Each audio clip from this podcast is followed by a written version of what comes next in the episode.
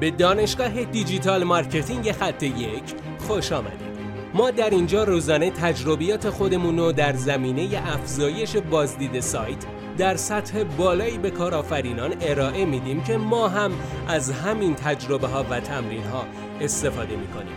بیاین سطح دانش افزایش بازدید سایت خودمون رو امروز با علی اکبر فرج افزایش بدیم. سلام دوستان امیدوارم که حالتون عالی باشه. می‌خوام چهار قدم ساده برای شروع وبلاگ نویسی به شما معرفی کنم که این چهار قدم رو شما طی کنید می‌تونید شروع وبلاگ نویسی خودتون رو استارت بزنید. قبل از اینکه به ادامه بپردازم لطفا ما رو فالو کنید کامنت بذارید اینا رو به اشتراک بگذارید تا افراد بیشتری به ما ملحق بشن و از این بازخوردی که شما می‌دید ما می‌تونیم به بهبود مستمر این پادکست ها کمک کنیم. خب. چهار قدم برای شروع وبلاگ نویسی اولین قدمش مربوط به انتخاب یک نام هستش. ما نامی که منظورمون هست برای وبلاگ نویسی باید به هر حال هر وبلاگی یک نام داشته باشه.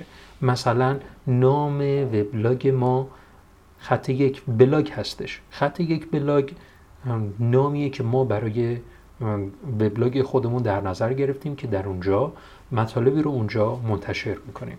ممکنه این نام وبلاگ یک نام منحصر به فرد دیگری باشه. یعنی اگر کسب و کار شما یک نام دیگری داره و می‌خوایم برای وبلاگ نویسی یک نام دیگری هم انتخاب کنیم باز هم این میسر هست و هیچ مشکلی نداره. پس کافیه که در اولین قدم یک نام براش مشخص بکنیم.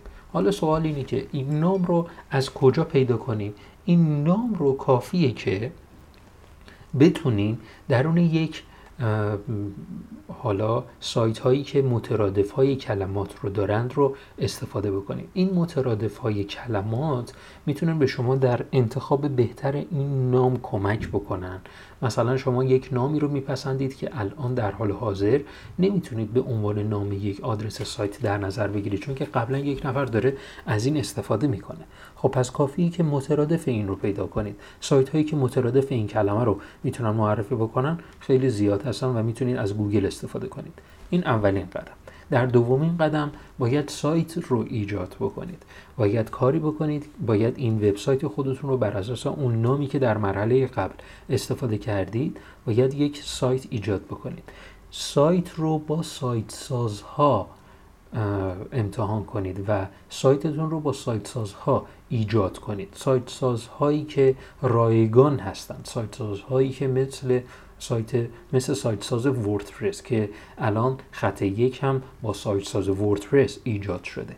سایت ساز وردپرس به شما کمک می‌کنه که خیلی ساده تر بتونید سایت خودتون رو مدیریت بکنید و اون مطالب خودش رو بتونید به صورت مدیریت شده و راحتتر ایجاد بکنید. بعد از اینکه سایت خودتون رو ایجاد کردید باید اولین مطلب خودتون رو در سایت منتشر بکنید که میشه قدم سوم که این مطلب منتشر شده خیلی یه چیز ساده هستش. این مطلب رو کاملا به صورت خیلی ساده خیلی ساده می‌تونید در وردپرس این مطلبتون رو منتشر بکنید. و در قدم چهارم کافیه که این مطلب رو برای بازدید کنندگان خودتون معرفی بکنید. این بازدید کنندگان می‌تونه در شبکه های اجتماعی و جاهای دیگر باشه.